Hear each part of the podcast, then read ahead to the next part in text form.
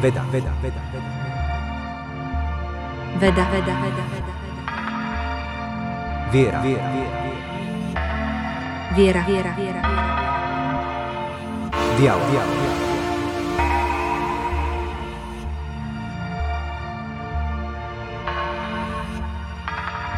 Veriac, nevediac.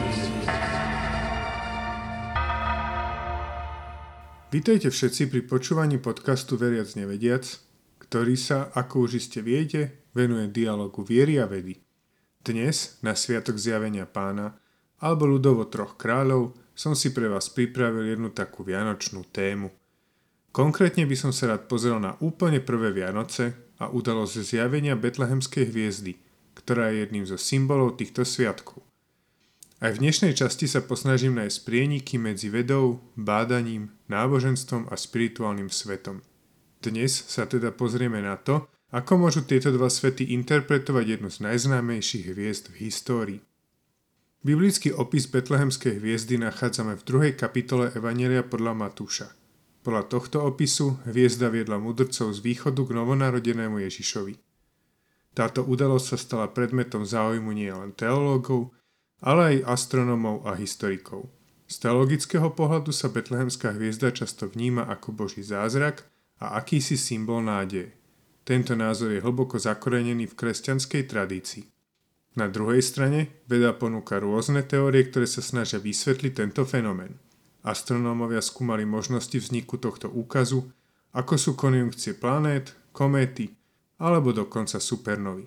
Ďalšie štúdie hľadali záznamy o neobvyklých hviezdnych udalostiach v historických záznamoch tej doby. Skúsme sa pozrieť bližšie na jednotlivé teórie, ako to s tou Betlehemskou hviezdou mohlo byť.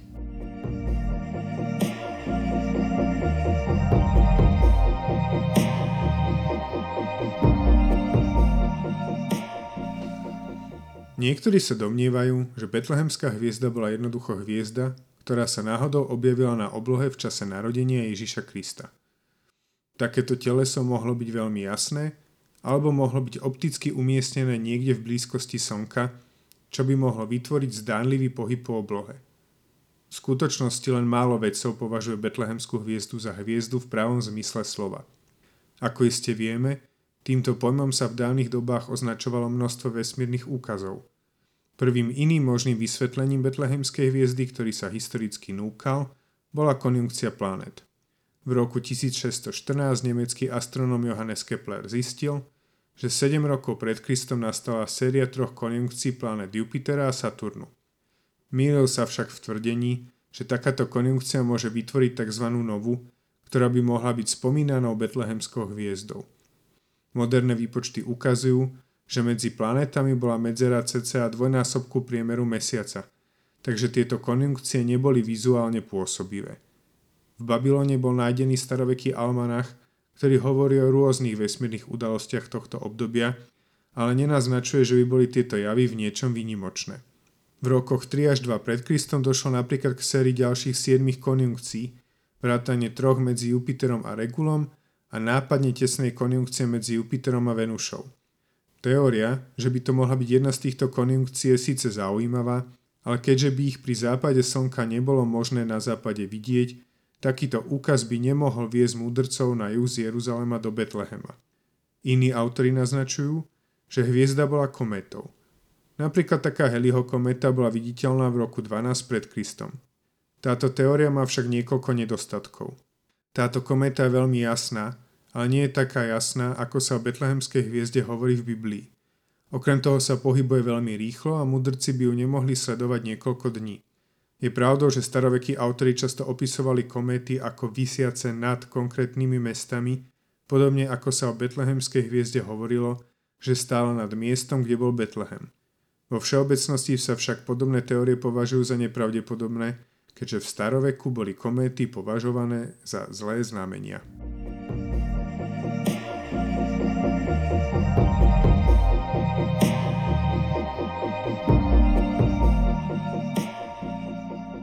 Jedna nedávna hypotéza, ktorú predložil kozmolog Frank Tipler, je, že Betlehemská hviezda bola supernova alebo hypernova. Supernova je výbušná smrť hviezdy. Môže byť veľmi jasná a a môže byť viditeľná aj na oblohe iných planét. Jedna sa objavila v nedalekej galaxii Andromeda, ďalšou viac pravdepodobnou je supernova z dvadsiateho tretieho februára štvrtého roku pred Kristom, ktorá sa objavila v súhvezdí Aquila.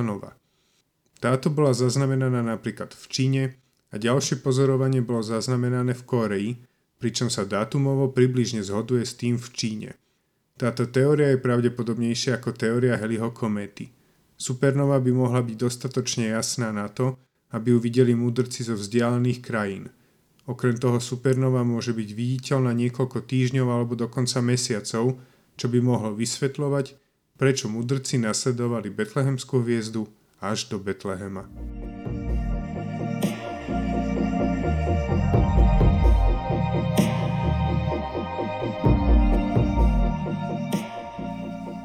Keď sa ešte vrátime k teologickým interpretáciám. Starovekí ľudia verili, že astronomické javy sú spojené s pozemskými udalosťami. Nebeské zázraky boli bežne spájané s narodením významných ľudí, vrátane hebrejských patriarchov, ako aj gréckych a rímskych hrdinov. Okrem toho Betlehemská hviezda je tradične spojená s proroctvom v knihe Númery. Mnohí sa však pýtajú, prečo je tento nebeský úkaz spomínaný iba v Evanjeliu podľa Matúša. A podľa iných zas táto udalosť protirečí Lukášovmu evanjeliu, v ktorom je opísaný taký sled udalostí, vďaka ktorému nevyzerá, že by bol pre udalosti príchodu mudrcov časový priestor. Ale keďže sú tieto dohady síce zaujímavé, no žiaľ sa úplnú pravdu už asi nedozvieme, nechám tieto špekulácie na teraz bokom. Dôležité je, že bádanie po Betlehemskej hviezde sa stalo dôležitým aj kvôli odhadu dátumu Ježišovho narodenia. Niektorí vedci dátujú Ježišové narodenie do obdobia medzi šiestym a štvrtým rokom pred Kristom, iní zas do druhého až prvého roka pred Kristom. Často argumentujú práve uvedenými vesmírnymi úkazmi. Žiaľ, presný dátum sa už asi nedozvieme, no napriek tomu sa mi zdá, že táto debata je v istom zmysle fascinujúca. Je to krásny príklad dialógu medzi svetom viery a vedy, kde sa nám zdá, že prírodný jav vôbec nemusí vyvracať nadprirodzený účel zjavenia, ale práve naopak. Veď čo ak práve kométa alebo nova ukázali mudrcom, kde leží spasiteľ sveta? Nie je to ešte väčší zázrak ako kvázi zázračná svetelná udalosť?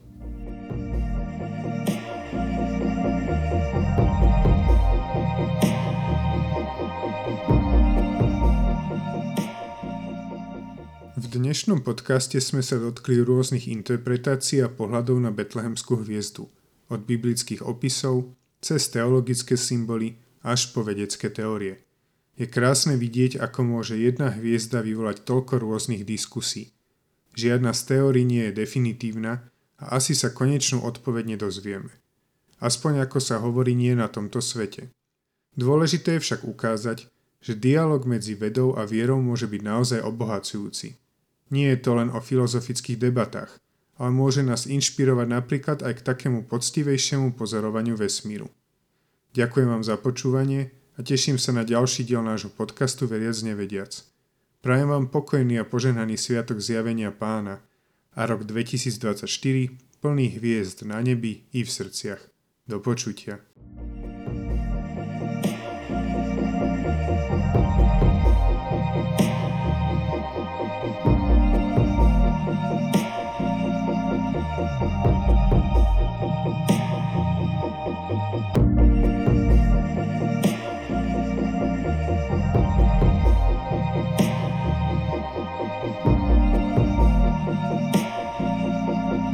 Thank you.